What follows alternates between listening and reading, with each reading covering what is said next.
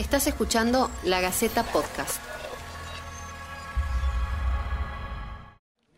Bienvenidos al ciclo de podcast de La Gaceta. Mi nombre es Ana Daneri y esto es En Cuarentena, la crisis del coronavirus. La pandemia del coronavirus lleva más de 400.000 fallecidos y 7 millones de contagiados en todo el mundo. Detrás de esos números hay historias. Hay miles de vidas atravesadas por una crisis mundial. ¿Cómo vive un enfermo de coronavirus? Es raro decir que soy un número, por más que no quiera, no se puede nombrar a todos los enfermos, pero recordar también que todo, cada número de enfermo es una persona también, por eso era medio raro. En este episodio hablamos con Nicolás Paz, el joven de 22 años que se convirtió en el caso número 42 en Tucumán. Me hicieron el test acá llegando a Tucumán, luego de haber estado un mes y medio varado en Miami, eh, esperando que haya vuelo de repatriación, esperando todos los días despertarse y no saber cuándo se volvía, sin ninguna información, porque la verdad era todo muy complicado. Y bueno, estuvimos un mes y medio en, Miami, la verdad no sé si me habré contagiado ahí, porque hacíamos las compras eh, de súper por internet, la mayoría, intentamos, pero al llegar no siempre llegaba todo lo que pedíamos porque no había stock, la gente estaba medio paranoica, entonces y teníamos que ir al súper que quedaba a cuatro cuadras a comprar todas las cosas. Íbamos, por más que íbamos bien cubiertos con, con barbijo, eh, capaz que me habré contagiado ahí, o podrá haber sido también eh, volviendo en el aeropuerto de Miami. Cuando llegamos a Tucumán, eh, nos bajaron, eh, donde nos hicieron primero ir a hacer un test de olfato, donde había tres, tres líquidos para oler.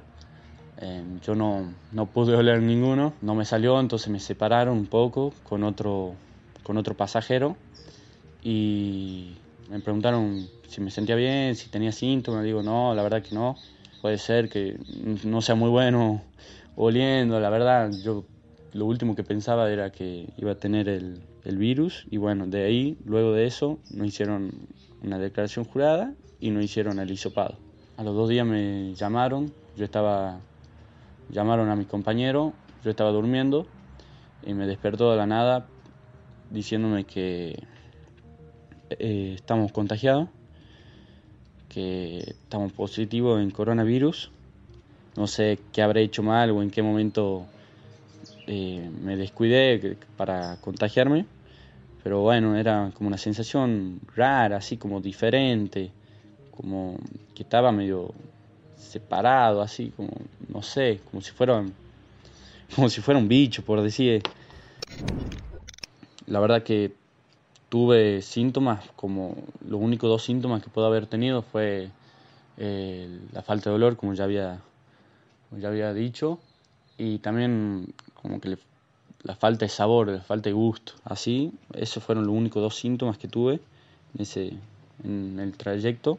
Pero la verdad que se lo tomó bastante bien mi familia, eh, obviamente me brindó cariño.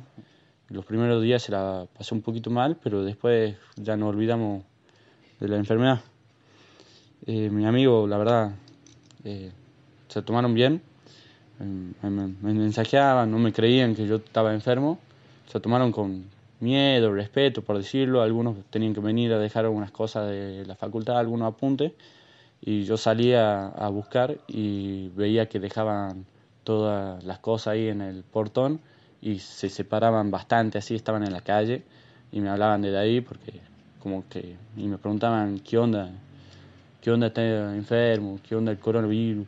Eh, ¿Te sentí bien? Así, como si yo estuviera muy mal, pero la verdad que yo estaba muy bien, entonces como desde afuera a esta edad, la verdad que en muy pocos casos repercute para mal. Eh, brinda tranquilidad, eh, capaz que algunos como estigmatizan a los enfermos, como que tratan a los enfermos de, como leían algunos comentarios, como ¿para qué vuelven, para qué vuelven a Argentina? Eh, son un asesino andante, eh, ¿quién, ¿quién, les dice, quién dice que van a cumplir la cuarentena? Y la verdad que por más que estigmatizan a algunos, pero la verdad que la gran mayoría mostró gran cariño en esta enfermedad. Pero bueno, la verdad que solamente queda esperar a curarse y bueno, y tomar los recaudos necesarios para cuando salga y que no se, no se siga contagiando más gente.